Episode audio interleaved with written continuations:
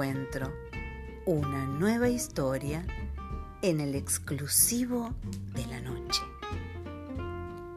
Hace muchos años, en una pobre aldea china, vivía un campesino con su hijo. Su única posesión material, aparte de la tierra y de la pequeña casa en la que vivían, era un caballo que había heredado de su padre. Un buen día el caballo se escapó, dejando al hombre sin animal para trabajar en el campo. Sus vecinos, que lo respetaban mucho por su honestidad, acudieron a su casa para consolarlo y decirle cuánto lamentaban lo ocurrido. Él les agradeció la visita y preguntó, ¿cómo pueden saber que lo que ocurrió ha sido una desgracia en mi vida? Todos los que habían acudido a consolarle se quedaron extrañados por su comentario. Y alguien comentó en voz baja con un amigo, pobre, no quiere aceptar la realidad. Dejemos que piense lo que quiera, con tal que no se entristezca por lo ocurrido. Y los vecinos se marcharon fingiendo estar de acuerdo con lo que habían escuchado. Una semana después, el caballo retornó al establo, pero no venía solo, traía una hermosa yegua como compañía. Al enterarse del suceso, los habitantes del pueblo se alegraron y se dieron cuenta del significado de la respuesta que el hombre les había dado. Volvieron a casa del campesino para felicitarlo por la suerte que había tenido. Antes tenías solo un caballo y ahora tienes dos. Enhorabuena, le decían. Muchas gracias por la visita y por sus palabras, respondió el campesino, pero ¿cómo pueden saber que lo que me ha ocurrido es una bendición? Desconcertados y pensando que el hombre se estaba volviendo loco, los vecinos se marcharon comentando por el camino. ¿Será posible que este hombre no entienda que Dios le ha enviado un regalo?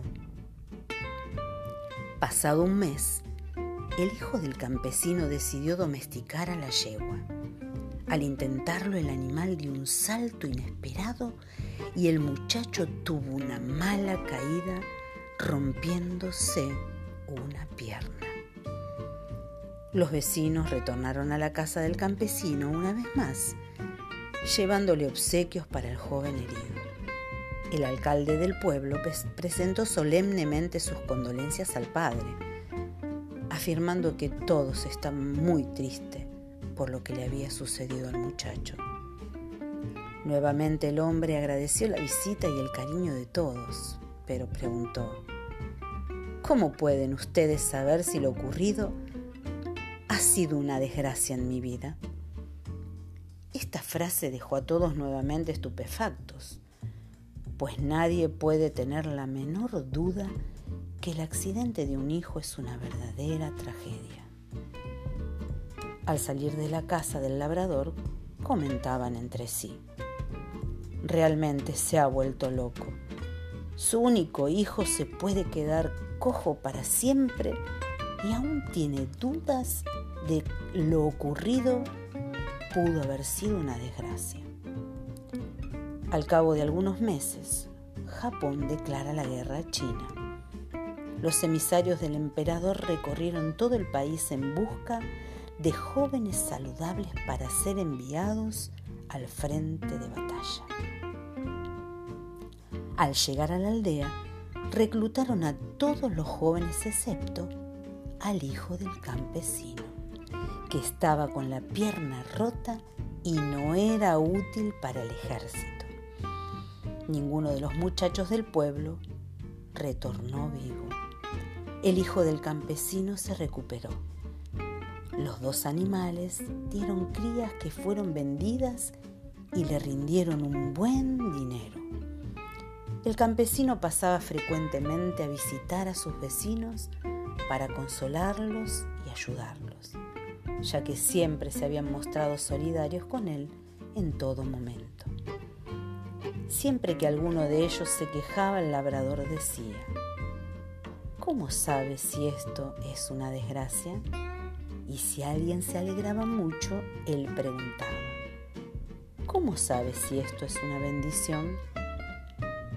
Y los hombres de aquel pueblo entendieron que, más allá de las apariencias, la vida tiene otros significados.